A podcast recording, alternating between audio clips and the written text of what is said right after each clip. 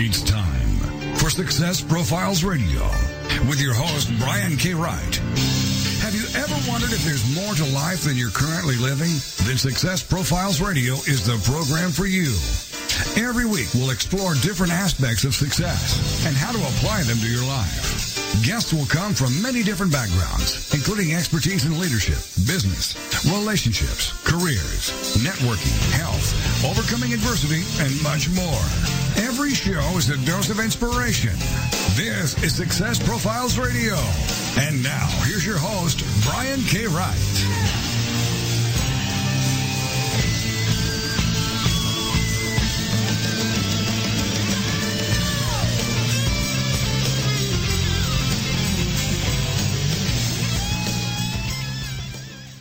Hello, and welcome to Success Profiles Radio. I'm your host, Brian K. Wright, and it is a pleasure to be with you here today. I'm honored that you chose to spend part of your day with me here, and this is going to be a really fantastic show. I'll be introducing my guest shortly, and I promise this will be a fun and informative hour. It will be terrific. I just want to take a minute or two to share some things I've been learning and thinking about lately, and I will do this every single week. Recently, I've been thinking about the idea of why things are sometimes difficult for us in life. It seems like we're doing all the right things, it feels like we're doing everything we can to push forward, but we don't see the progress we want to make. Listen to this. Sometimes it's a matter of only having a few of the puzzle pieces that you need available in that given moment when we put together a jigsaw puzzle, there always seems to be that one piece that doesn't seem to fit right. But only when a couple of other pieces magically appear do we understand why the first piece didn't fit anywhere. It had to go with the pieces we haven't seen yet. So sometimes patience is very necessary. Not at the expense of not taking action, but just remember everything does happen for a reason, even if that reason isn't obvious. Keep doing what you know is right, operate in faith, and let the pieces come together at just the right time. You will be so glad you did. Well, also, all this in mind, I want to introduce my guests this week. I'm interviewing two people together this week. My guests this week are Bob Dusin and Sue Bingham. Let me tell you about them. Sue Bingham is the founder of the HPWP Group, helping organizations create high performing work environments through building trust and valuing people. And Bob is a partner at HPWP, and together they are the authors of the book, Creating the High Performance Workplace. It's not complicated to develop a culture of commitment. Working in the human resources department several for several years at an aerospace company, Sue experienced the soul-crushing effects of autocratic and controlling leadership. The company's HR policies and leadership practices had evolved in response to the misbehavior of a few bad employees and the interest of being fair. It painted every employee with the same negative brush. This lowered morale and performance across the board. After she left the company, she worked with her mentor and now husband to develop a philosophy and culture that would go uh, uh, to implement in other organizations with incredible success. Bob grew up on a farm in Kansas and pursued a career in civil engineering and construction. He eventually redirected his career, becoming a training and human resources director. And after leaving the corporate world, he began to collaborate with Sue and her unique approach to culture and leadership. We will talk about so much today. It's going to be a very wonderful show. So here we are with Bob Dusin and Sue Bingham. Bob and Sue, how are you today?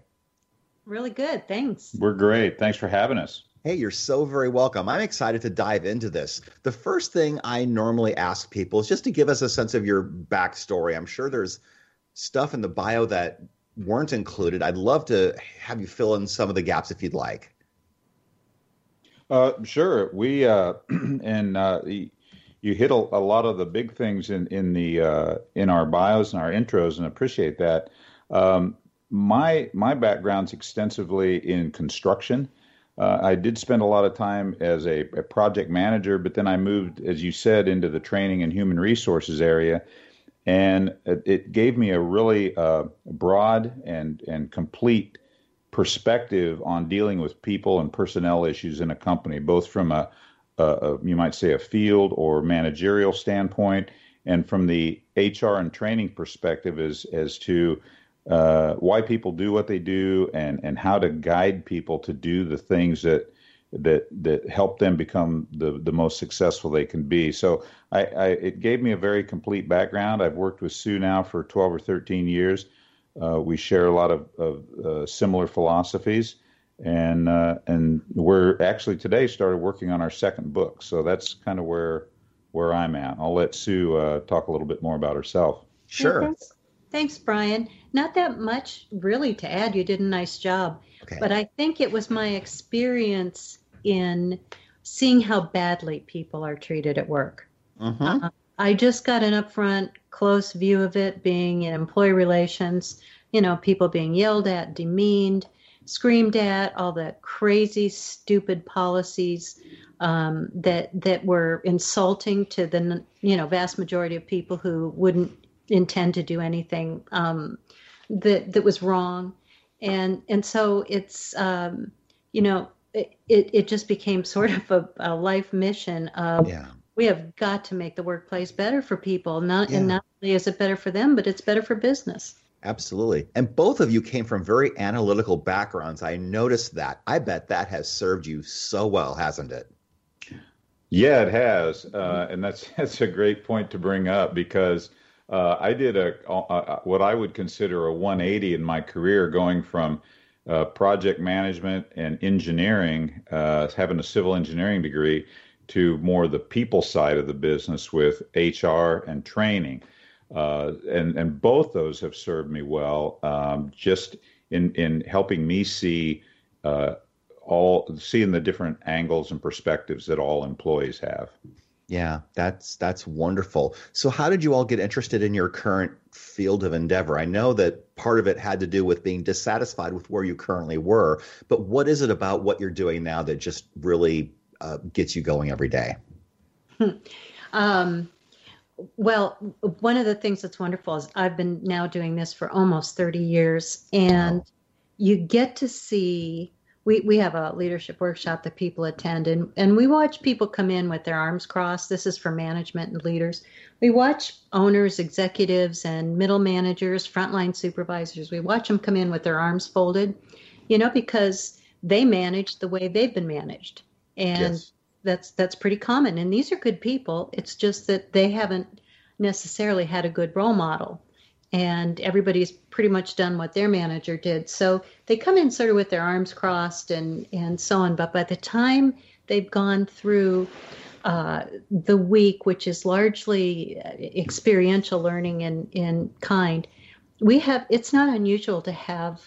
Um, you know, grown men, you know, 30 year manufacturing managers who are emotional yeah. about the opportunities they've missed to really make a difference in the lives of the people that work with them. So and and and for for the benefit of the company. So it's really um, it's we get rewarded every single time we get to have an interaction with yeah. a, a, leader who says you know what? I, I, this doesn't make any sense anymore. I i, I want to do stuff differently yeah. And I would imagine that in some of those situations where people are there with arms crossed, they're forced to be at your event. And it's not necessarily because they think they can't learn from you, but it's because my boss made me come. Right. It's hard. we we do have some of those hurdles to cross. It's and, uh, absolutely uh, true. Yeah, we noticed those right away on Monday, and you know, a lot of times by uh, Tuesday and Wednesday, and then thir- especially by Wednesday and Thursday, the the arms become uncrossed, and and they're starting to see. You know, these are great people. Uh, they a lot of people in what we, we refer to as traditional environments versus high performance environments where it's autocratic and as Sue said, the, the demeaning behavior and things. A lot of people don't know that there's a better way. They yeah. they've never experienced a different way. Like this is the way it's supposed to be in a workplace. And it and it's not. It doesn't have to be. Yeah. In fact, we've had we've had managers tell us that that that who really bought into the philosophy that most people are good and they want to do a good job and that if you operate off of that assumption um, you'll get much better results. We, we've got a lot of people who believe that um, or or would believe that um, coming in but they've been told in previous jobs that if they spent too much time with with the people that worked for them that they were weak. Yeah. Uh, oftentimes people got counseled on doing what we consider to be the right thing yeah, I have a teaching background, so I am feeling some commonality. So I love this. I love this episode for that reason. Let me ask something because the lecture style, yuck, it's boring and it doesn't it doesn't always work. But if you want people to get the most out of your sessions, they have to come to their own epiphany, don't they? They do. Absolutely, they do, and that's and Sue uh, has done a brilliant job of for instance, in our leadership workshop of laying out and and organizing the entire four and a half day process, and it is uh, everything happens when it happens for a reason, and it's very experiential because uh, you hear us as facilitators lecture to people. Uh, not at all. We we mm-hmm. we have discussions and conversations. Most of it is is self discovery and self awareness. People start to discover through these experiential activities and processes that we do that that there certainly is and can be a, a different and better way to do things. Absolutely. What would you say is your big mission? Um, well, from my perspective, in just in general, it's it's to make the workplace one in which people feel valued, that they feel successful, that when they go home at night, um, it's not that they've just checked the box and gotten through another day and got a paycheck that they're going home and in front of their kids they're talking about you know what they've accomplished and how great that was and really setting up the next generation to look at work as something that is meaningful and um, contributory and and exciting rather than you know it's a paycheck yeah absolutely. one of the way, one of the ways we, we we say it is is that we want to create an environment where people want to go to work instead of have to go to work. Mm. And too many people, from the time they get up in the morning, are thinking, I have to go to work today. Yeah. Uh, and when they get home, they're thinking, I have to go to work tomorrow. So we, we want to be a place they want to be. Yeah, absolutely. We've got about a minute or so to our first break. Bob, you did you did stand up comedy before. How has that served your career? Well, uh, good. I, have actually done a little bit of stand up. I've done mostly improvisation, and uh, oh. uh, I tell you what that that has been the catalyst and and really if I hadn't done that early in my career uh, starting probably 25 years ago I studied at Second City Players Workshop for 2 years uh, it did one thing it got me beyond my stage fright yes but it also it, it, you know, uh, facilitating a workshop or doing any kind of a speaking event or training, you're a teacher. You you've experienced it. Every every minute is improvised. I mean, you never know in a, in a classroom what the next student's going to say or ask, yep. and it's the same way in a workshop. So yeah, the the improv has uh, benefited me more than probably any past experiences that I've had. Awesome. And we are up against our first break. My very special guests this week are Bob Dusin and Sue Bingham. We will talk about their book right after the break. We'll be right back.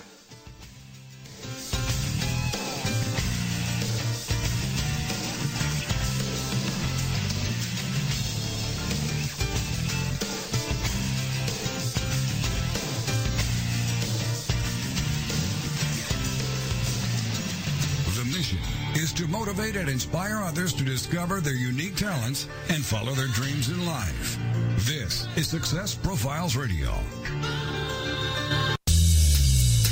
Are you stressed out? Because if you are, you're not alone. In fact, research shows that over 73% of all Americans report symptoms of stress, which is a key factor contributing to mental and physical illness. And that stress is usually related to work, money, or relationships. Up until now, the solution to combat the effects of stress have been delivered through pharmaceutical companies. But now there's a natural way to solve this problem without the harmful side effects. The Healthy Primate Stress Support Supplement contains natural ingredients proven to reduce cortisol, also known as the stress hormone, which causes damage to our body. And unlike prescriptions, your satisfaction is guaranteed with a 100% money back offer on all orders. In addition, a portion of all proceeds goes to PTSD research, and as a bonus, all purchases will include a free copy of the new ebook, The Survival Guide to Living with Stress. So get the Healthy Primate Stress Support Supplement today at www.screwstress.com. Click the Amazon logo, it'll take you where you need to go. Once again, that is www.screwstress.com. Have you ever thought about writing a book? Surveys show that 81% of people wish they could, but many never do. If you're one of those people, I can tell you why. You don't think you have time, you may not know how, or you might not believe you are a good enough writer. When you're working with an experienced coach, these reasons go away because I will help you every step of the way. If you want to know more about how to write a nonfiction book, whether it's business, self-help, or how to, reach out to me at www.briankwright.com for more information. Once again, that's briankwright.com. Welcome back to Success Profiles Radio. So many people live their lives wanting more than they currently have. And this show will clearly demonstrate the principles if I can do it, you can do it. So let's get back to the show. This is Success Profiles Radio. And here again is your host, Brian K. Wright. And we are back. This is Success Profiles Radio. My very special guests this week are Bob Dusin and Sue Bingham. And their book is called Creating the High Performance Workplace. It's not complicated to develop a culture of commitment. And if you do not have my most recent book, it's called Success Profiles Conversations with High Achievers. You can get it in Barnes & Noble, on their website. You can also get it in their stores. You can get it in Books a Million. You can also find it on Amazon. Get it, get it, get it. I cannot tell you how excited I am about my book, very much as my guests are very excited about their book. So, Bob and Sue, tell us what made you decide to write your book? Oh, well, I've been I've been saying I was going to write a book for the last 20 years, probably probably like a lot of us do. Yes. Who, who have have a message that we want to get to a lot of people and we um, we think that a book is a way to do it, but it's a lot of, as you know, Brian, it's a lot of work. It's mm-hmm. it's uh, it's it's figuring out exactly what to say, being able to say it clearly, and being able to say it in a way that's impactful. So we we we didn't start off to write the next Gone with the Wind. We really wanted to write something that spoke to people, that was easy to read, spoke to people, and would cause them to take some action. And working with Bob helped me because, you know, on my own, I just didn't quite get there. When Bob and I started working together, um, it just clicked. Yeah, absolutely. And the decision to write collaboratively instead of alone, I'm sure was a very interesting decision as well. What what made you decide that? Uh, I I think because well, and I really had never thought about writing a book much, but I, I think if we hadn't, we probably w- wouldn't have ever gotten there. I think the reason we did is because it would help us push each other. Yes. Um, it also gave us um, the opportunity to bounce ideas off each other, um, edit each other's work and writing. Uh, it, it, kind of you know split the load of of writing a book because we're trying to run a company and a business at the same time. Yes. So there were there were several reasons that we felt that collaborating on this was going to get a, a better finished product and get it done more effectively and, and quickly. Absolutely. At the, at the, time, Ryan, one of the things that's interesting about that is that it was it was I'm just not funny. I mean, I wish I was funny. Yeah. I'm not. And as a writer, I'm I'm sort of just the facts ma'am and I can describe things and so on. So what I wanted to do was communicate the the concepts behind the philosophy in this operating system, but I wanted Bob to add humor to it and write some things in it that that might be humorous. And so yeah. I had him in it like sort of pigeonholed into this role. Mm-hmm. When it actually started rolling out, Bob had so much to contribute to the content. Um, and so on. And then I found I had a lot that I wanted to contribute to the stories. Yes. So so we ended up sharing. Um, it, it started off one way and ended up even better. That's fantastic. Now, a lot of people out there who are writing uh, wrestle with the question of should they self publish, should they go with a publisher, or they should go with a hybrid publisher. What mitigated that decision for you all? What really helped us is that our marketing person, Annie, was went to a seminar. She knew we wanted to write a book, and and there happened to be a guy named um, Henry DeVries who does these small seminars in various places. They're free. Mm-hmm. And so you can go and his his purpose is that a book is one of the best um, marketing tools, one of the best um, calling cards that you have. And so he you know one of the first questions he said to us is is are you really wanting this to be the novel of a lifetime or are you writing this to promote the business and help people understand what you do? And we said yeah that. And so he and he he he's very focused on getting your message out to as many people as possible through not only the book but also being able to speak to it. And you have more likelihood of being booked for speaking engagements um, when you've written a book absolutely so let's talk about some of the themes in your book um, i think one of the most foundational things that we can start with is to ask what is the difference between a leader and a manager yeah, I, I, think we both got takes on that, and they're probably fairly similar. But uh, uh, a leader is not about title. Uh, a manager uh, is in a position, and managers' uh, tasks, duties, job is important. But a manager, to me, uh, guides people and guides a group of people to get things done. Mm-hmm. Uh, a leader inspires, motivates, sets a vision, and does those things that, that really not every manager uh, can do at a high level. Yeah. Uh, and and leader, when I say it's not about position, there are people in companies, as you you know, I'm sure, mm-hmm. who who are who exhibit great leadership but don't have a title of of any kind of supervisor, manager, vice president. But but but people listen to them, they're motivated by them, and they follow them. Yeah, absolutely. So, did you want anything to add anything to that? I, I just wanted to say I, I, I always think of managers managing processes and leaders leading people. I mean, yeah. one's more around the process and one's more around the people, and you need both. It's great if you can find them both combined in one person, but often you can't. Yeah, absolutely. So, we talked a little bit about micromanagement, or at least it's in your bio. I've experienced it. I'm sure you all have experienced it. I'm sure a lot of our listeners do. I hate it. It it just feels almost like we're being treated like we're still in school. And who who wants that, especially when you're an adult? So where do you think micromanagement comes from, and why do why do managers do this? Well, from my perspective, it comes from a lack of trust. I mean, there's a there's a number of different factors. One of the factors is that you know we'll we'll often promote people who are doing the best technical job and really understand that. And then we don't give them any training. We don't talk about the different expectations we have for them as leaders. And so they're left sort of in a sink or swim mode. I think the other thing um, as it applies to um, oh i just forgot what i was going to say. Um, well, one of the thing, one of the things too is that you know, uh, 50 years ago, a guy named Douglas McGregor, is a behavioral psychologist, came up with his theory X and Y, and a lot of that still applies today. His theory X said that in the workplace, managers or leaders believe that that people are kind of lazy and don't want to do very much. They don't care about the company. They don't want to solve problems or make decisions. And theory Y says that people are self motivated. They want to do a great job. They want to have some autonomy.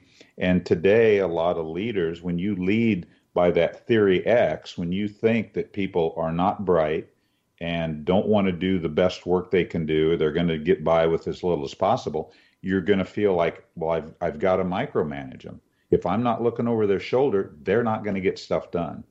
Yeah, yeah comes out of a comes out of a lack of trust. But yeah, absolutely it goes a, back to a trust it's, issue. It's a trust. But it's issue. just the belief that people uh, don't want to achieve anymore than they do. You you call those the five percenters, don't you? well, yeah, uh, and and we don't want to always confuse five percenters with somebody who just um, is is not performing well in a certain area. Yeah, and you're absolutely right. The five percenters are the ones who truly are there to do as little as possible. They're not very trustworthy, and those people exist in the workplace. Mm-hmm. Uh, but sometimes people can exhibit or look like five percenters or maybe have some of that behavior because they're being led in a very um, autocratic, autocratic, demeaning environment. And yeah. so even great people put in a bad environment are not going to perform very well. So they aren't necessarily five percenters. There's a lack of high performance leadership. But yet absolutely the five percenters are are going to get by with everything they can. Absolutely. And not, not be a team player. Sure. And we're really adamant about a a don't hire them. You know, do right. everything possible through your behaviorally based interviewing to make sure you don't don't get one and and reference checking. And second, if you do have one, you you one slipped in because they're pretty slippery. If one gets in there, you get get them out as soon as possible. Yeah. And you know, some companies just don't want to fire people. I've been in places where I've looked around and I'm thinking, why are you still here? But you can't say that out loud to anybody. So why why why do some companies just hang on to people for so long? Well, um, well, I can do one thing, Bob. Sure. You can add to it. There are a lot of reasons. There's a lot of reasons. One one is the the they're afraid, even if they've got someone who's not performing that well, what the devil they know is better than the devil they don't know, and as as the uh, employment market shrinks, there's there's a willingness. I just had a guy tell me the other day that they have uh, a point system for um, attendance, which we think is ridiculous, but that's another subject. but he, they have a point system, and you can miss 19 days before you get terminated or you ha- you are fired. Wow. He was telling me about a guy that had 37 points. Oh. And and and was still coming in late, and the guy's like, "Yeah, but you're not going to fire me." you know, hmm. because he was he was good at what he did. And but he had you know, there's no negative consequences or there's no you know, the difference there is this is a good operator, he's probably not a five percenter. It's a lack of leadership where you're setting an expectation and and you're you're you're believing in that that the person will meet that expectation and if they don't you're having a pretty direct conversation with them yeah, I think some of that comes down to culture, and we've got a couple minutes to our next break. How do you establish a culture where there is consistency? Uh, consistency in in how we deal with those issues. Right. Yeah. The, well, and that's one thing we do. And to follow up on on what Sue's saying, uh, when when an, uh, the reason leaders don't deal with it too is is it's it's takes time it's difficult for them. They don't they don't really know how. They're to, in today's age they're they're afraid of lawsuits. Mm. Um, so the processes and the the culture that we advocate says that and and you know communication is, is so cliche that we have to be better communicators but the fact is most leaders don't really communicate and interact and get to know their people so the part that's consistent is get to know the people you work with and and be able to have conversations with them that promote the highest performance and the highest levels of engagement. And Absolutely. that's and that's where the five percenters stick out. They don't want to be involved or engaged.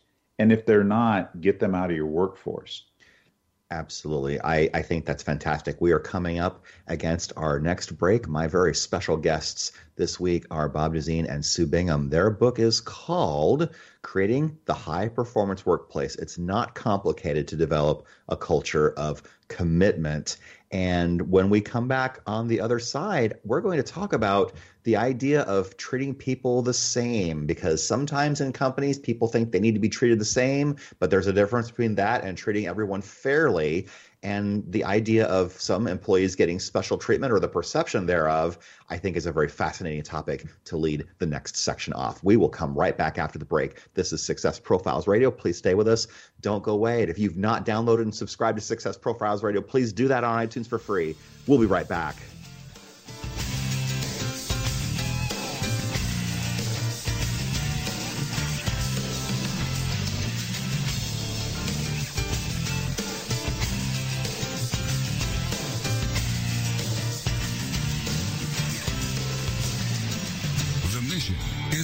Motivate and inspire others to discover their unique talents and follow their dreams in life. This is Success Profiles Radio. Have you ever thought about writing a book? Surveys show that 81% of people wish they could, but many never do. If you're one of those people, I can tell you why. You don't think you have time, you may not know how, or you might not believe you are a good enough writer.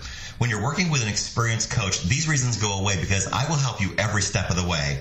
If you want to know more about how to write a nonfiction book, whether it's business, self-help, or how to, reach out to me at www.briankwright.com for more information. Once again, that's briankwright.com.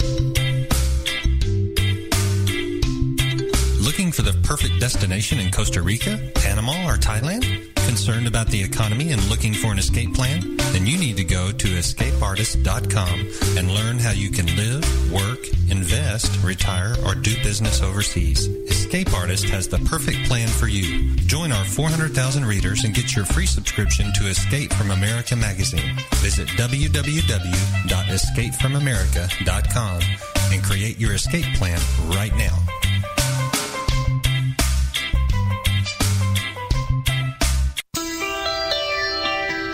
Welcome back to Success Profiles Radio. So many people live their lives wanting more than they currently have. And this show will clearly demonstrate the principles if I can do it, you can do it. So let's get back to the show. This is Success Profiles Radio. And here again is your host, Brian K. Wright.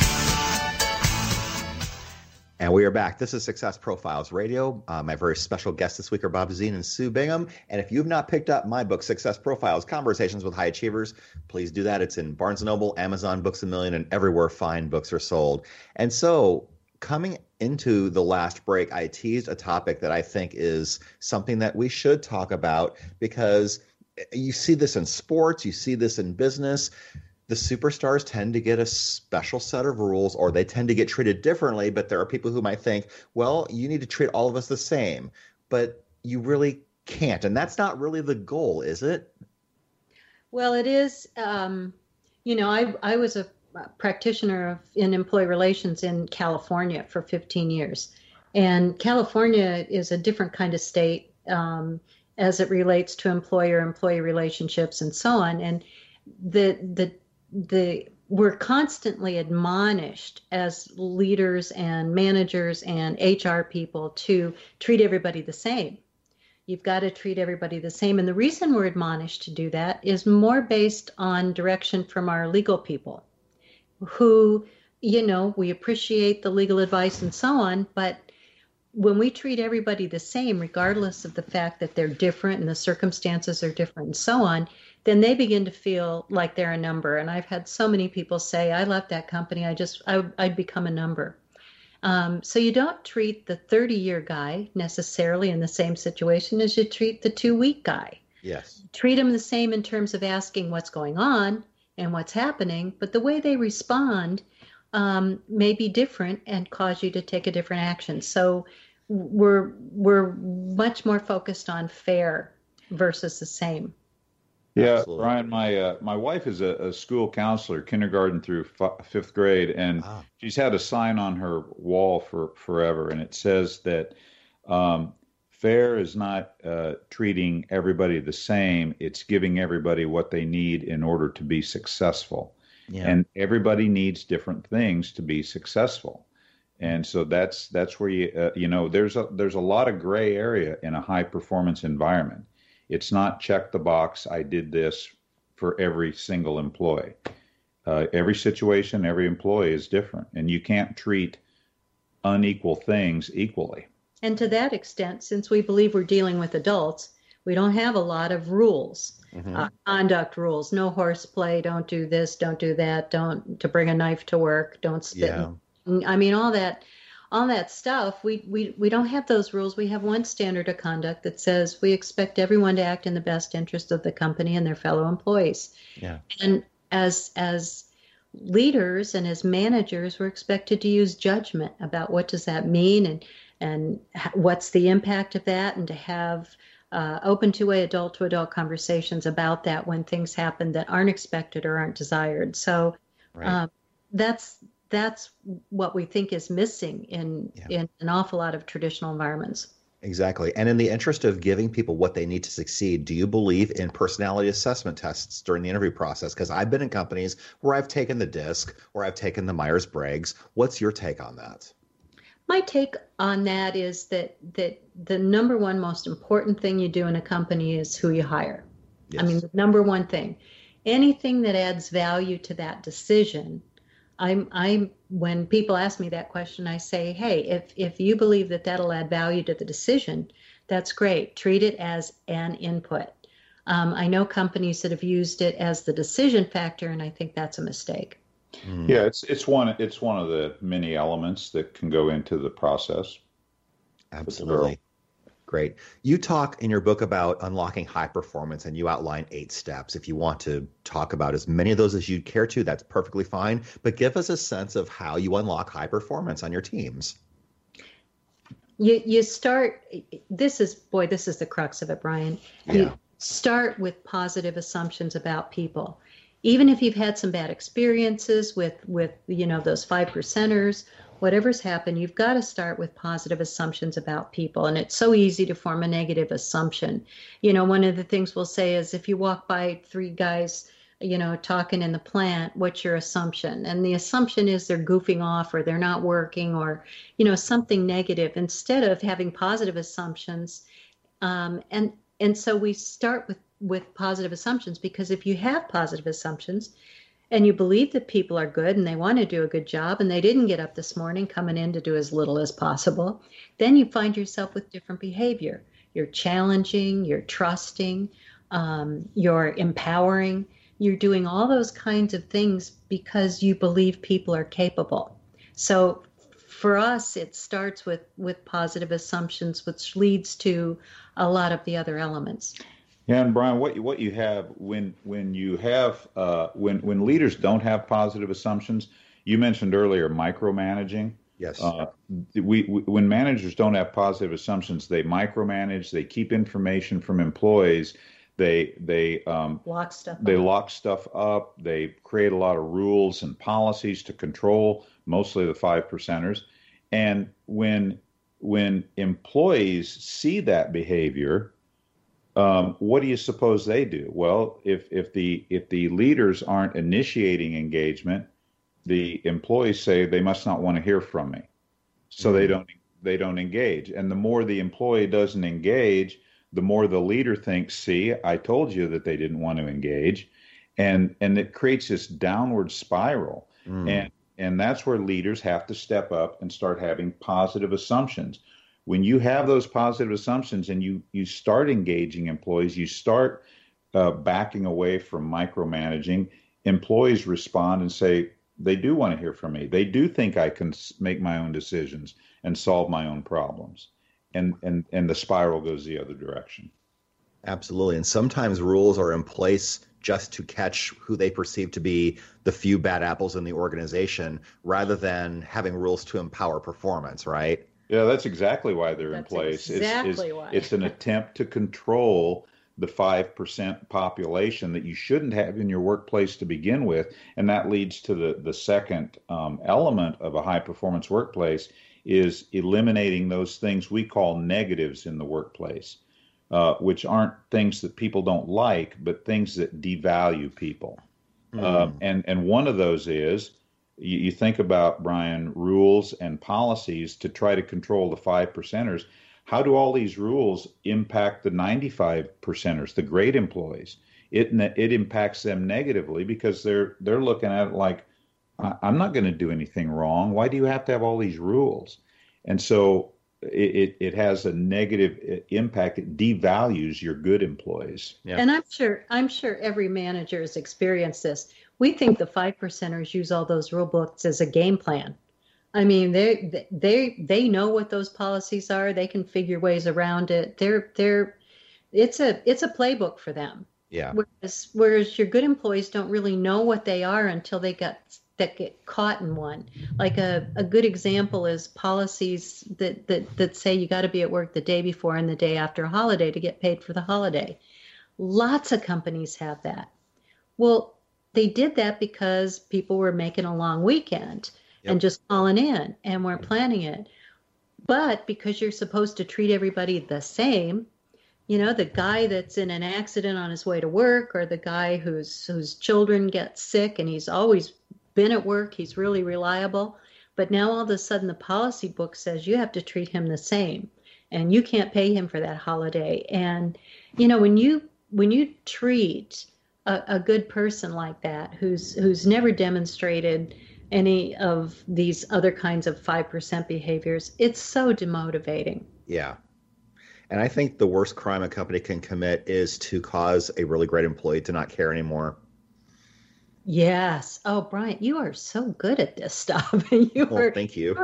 You are, a 100% right. And that's that's why we're what is it the Gallup poll said that there's 70 some percent people who aren't engaged at all at work? And and a lot of people you know we're creating sort of this mediocre sort of zombie like workforce instead of the vibrant creative high potential group we could be doing.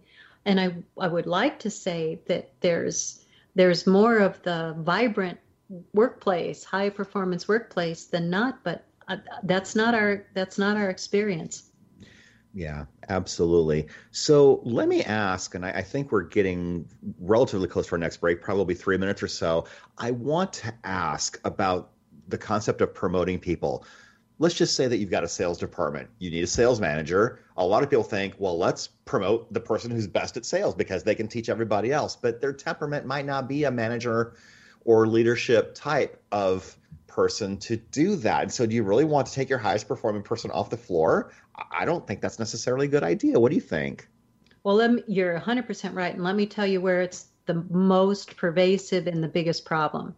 the frontline supervisors are the people that impact the largest majority of the frontline employees. So they've got the most number of people to lead and influence.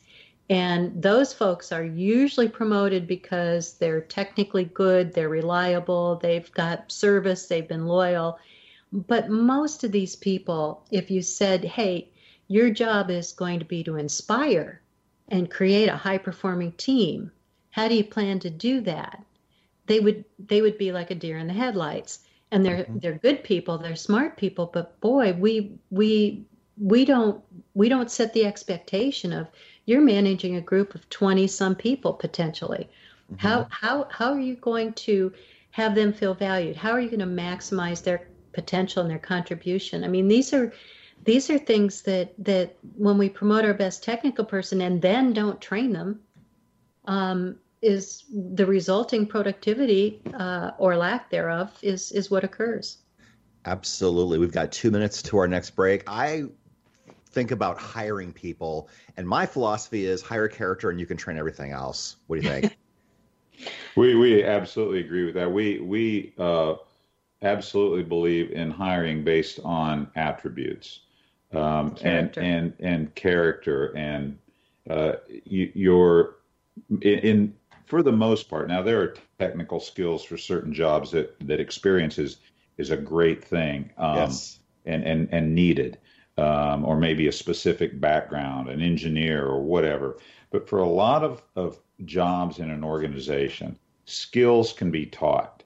And, and you can ask anybody, would you rather have somebody with 20 years experience, but their attributes and, char- and character is, is not of the highest level? Or would you rather have somebody with a year of experience, but is this absolutely motivated, high energy, trustworthy, engaged person, you'll take that person and you'll teach them what you need to teach. You want great people in your workforce and and the skills can can follow. Absolutely. We are coming up against our final break. I can't believe how quickly this is going. This has been such a fun hour.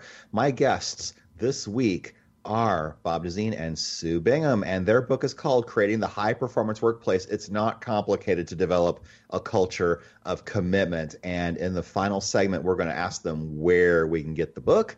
I'm going to ask them uh, a lot of different questions that I'm just going to withhold until we come back from the break. This is Success Profiles Radio, and we will be right back. Don't go away. We will return shortly, and down the stretch we come.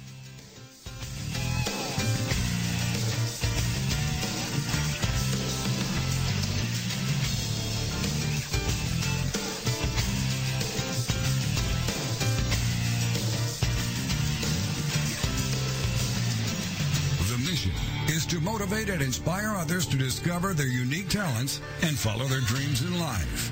This is Success Profiles Radio. You have trouble falling asleep and staying asleep? I know that drugs can be addictive and cause a hangover the next day.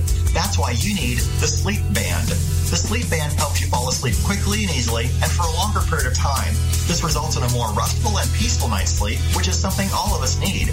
With the Sleep Band, you will wake up fresh and alert, ready to begin your day. You can get your Sleep Band and other great healing products by visiting healingfrequencyproducts.com. Check today for better sleep tomorrow. healingfrequencyproducts.com. Reaching out from the heartland of the United States with quality programming. This is TogiNet Radio.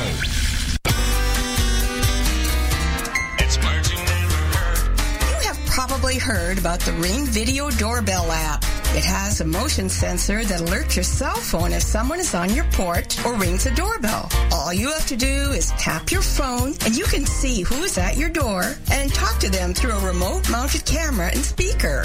My husband thought this would be a good idea to have for our home. However, I had no idea he had installed it while I was out of town. Imagine how confizzled I felt when I returned home, went to unlock the door, and suddenly heard my husband's voice calling at me from from seemingly nowhere.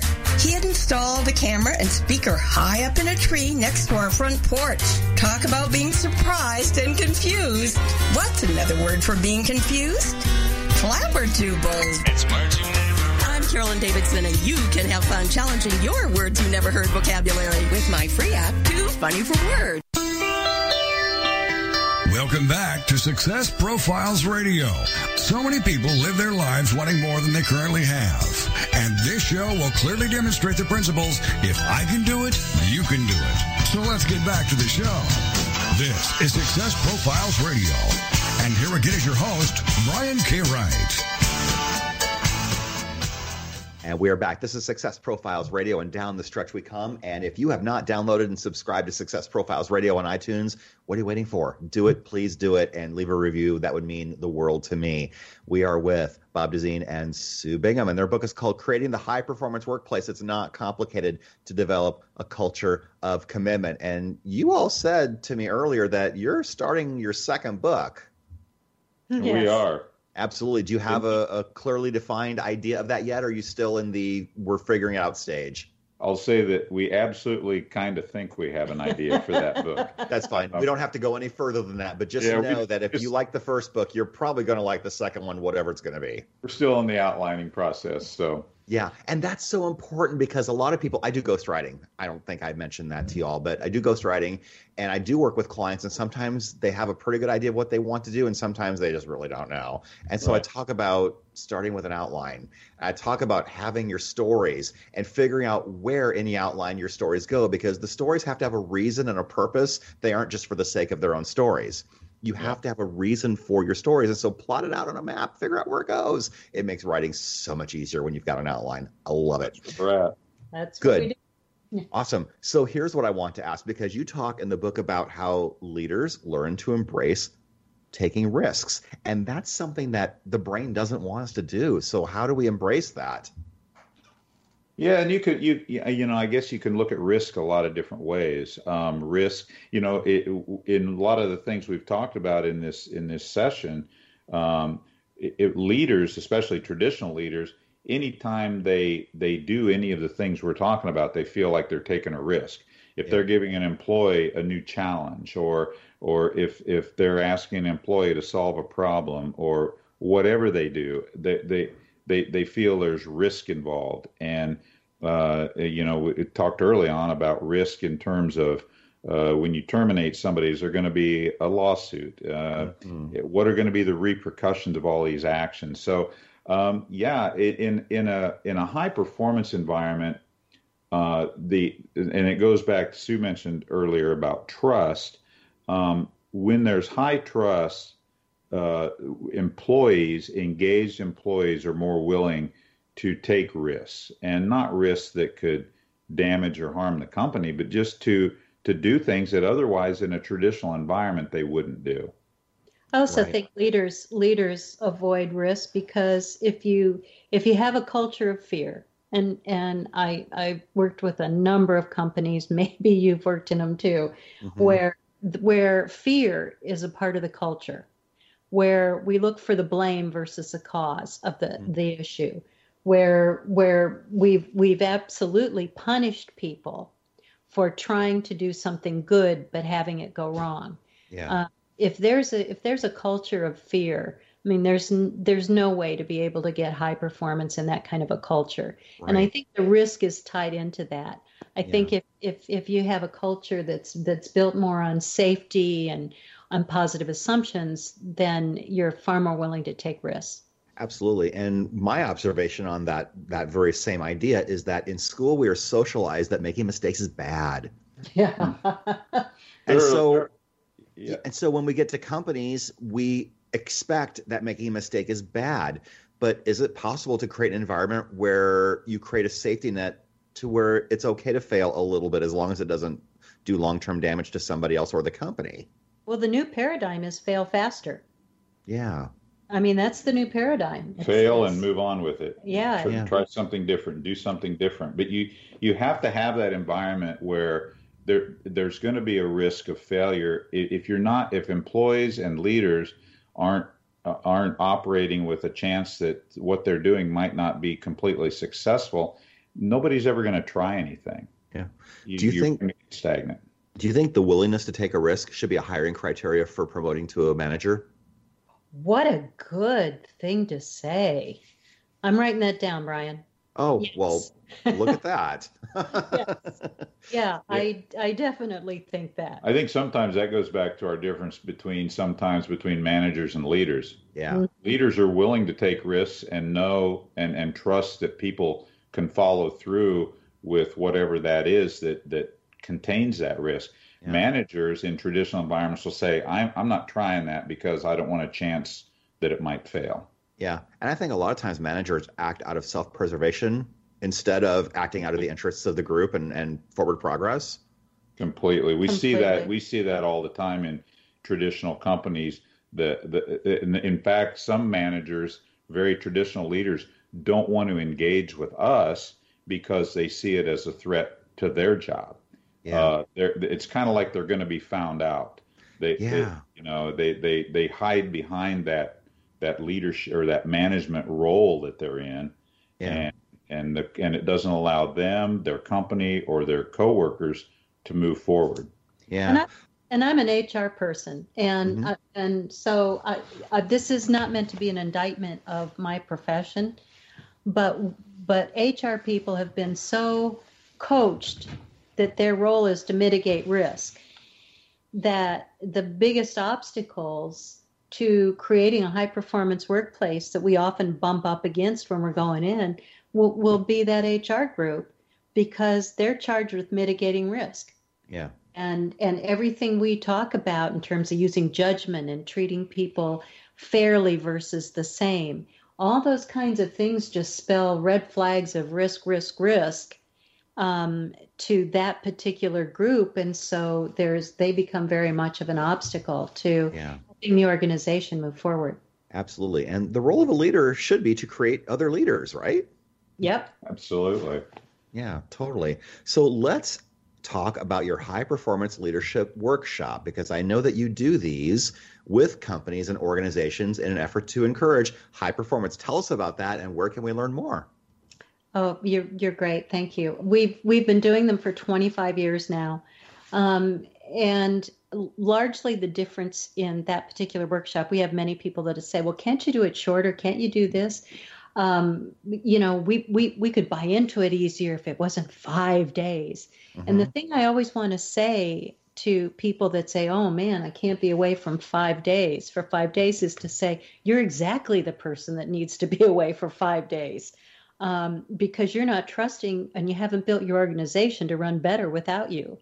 Um, so we we really we I, I think the experiential nature of it and it the way that people just completely shift their mindset. Um, we believe that that if if we can get them to change their mind and the way they're looking at the people that they work with, that that the behaviors will come more automatically. And while we give a lot of tools, we're far more focused on on how do you think and how do you see this and what's your trust orientation and and and if it's low how do you combat that in creating a high performance workplace? We we talk about those things that are intensely personal to those individuals and they sort of self discover and come to their own conclusions. And i would say that you know by the time a, a workshop is over it's limited to 24 people there there's there's there's probably 24 people if not maybe 23 people who really are are committed to a different way of managing It's fantastic. Where can we learn more? You can go to hpwpgroup.com and uh, all of our information is there uh, for Sue and I and our, our fellow um, team members at HPWP Group. It also uh, will list out when our next uh, public workshop is, which I believe is the third week of April it's in texas in tech in Dallas coming up. So uh, you can find all that. There's also information there on the book and uh, a link to the book page on Amazon. Um, so uh, that's that's pretty much that's thanks, pretty much thanks it. Thanks for asking You bet. HPWP.com. HPWPgroup.com. HPWPgroup.com. Thank you. HPWPgroup.com. That's it. Fantastic. I know we're getting closer to the end. There's a couple more questions I want to ask. Number one, I know you all like to read just like I do. What is the most influential book you've ever read? oh gosh oh why point at me bob I, I, I there's so many There there are a lot. Um, Yeah. Oh, I've got one. Um, it's an old one. You can't really get it that much anymore. You can get it on um, on on Amazon, um, but it's written by a guy that after I read the book, I I went to meet him because I was so profoundly moved by his book. He's written several since then. His name's Mark Samuel, and he wrote The Power of Personal Accountability, and it talks about the power of personal accountability in a way that we normally don't talk about accountability. Um, and he changed my life just by reading that book. We use his book, we use his accountability model in our training, and he's since become a very close friend.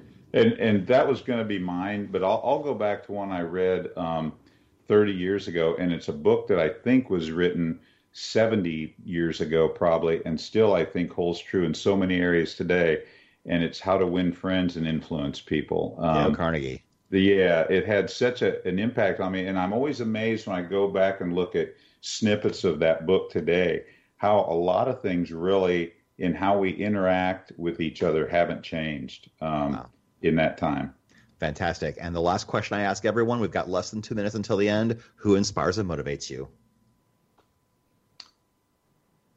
Um, you know, this is going to be hokey. Um, my husband inspires and motivates me. He was my mentor. Um, I learned from him years and years and years ago. I've been sort of the purveyor of his his work and his philosophy. Um, he's since retired, um, but I would say that to this day, he still motivates me always to be the best. Awesome. Yeah, and uh, if you don't say your wife, Bob, you're in trouble. Yeah, I probably should, and she does. yes. Uh, when it comes to work, I I'd have to say Sue, and I'm gonna I'm gonna say Sue right here with me um, is uh, has has given me the ability to change my career and do do the things now that I'm most passionate about, and and have the uh, the best time in my career that I've ever had. Fantastic. We're winding down to the end, and the book is called Creating the High Performance Workplace. It's not complicated to develop a culture of commitment, and you can find that by going to hpwpgroup.com. Is that correct? That is correct. Fantastic. Well, thank you, Bob and Sue, for joining us today and sharing your wealth of knowledge with my audience. I really appreciate it. Thank you so much for having us. So fun talking to you, Brian. Thank you. Uh, you're so welcome. And thanks all of you for listening. This has been Success Profiles Radio. Join us every Monday at 6 p.m. Eastern, where I interview another world class achiever, or in this case, two world class achievers, to learn what they did in their journey and what they overcame and the lessons we can learn from it. We had a great place talking about building workplace culture and productivity. Join us next week. Thank you for joining us. This has been Success Profiles Radio.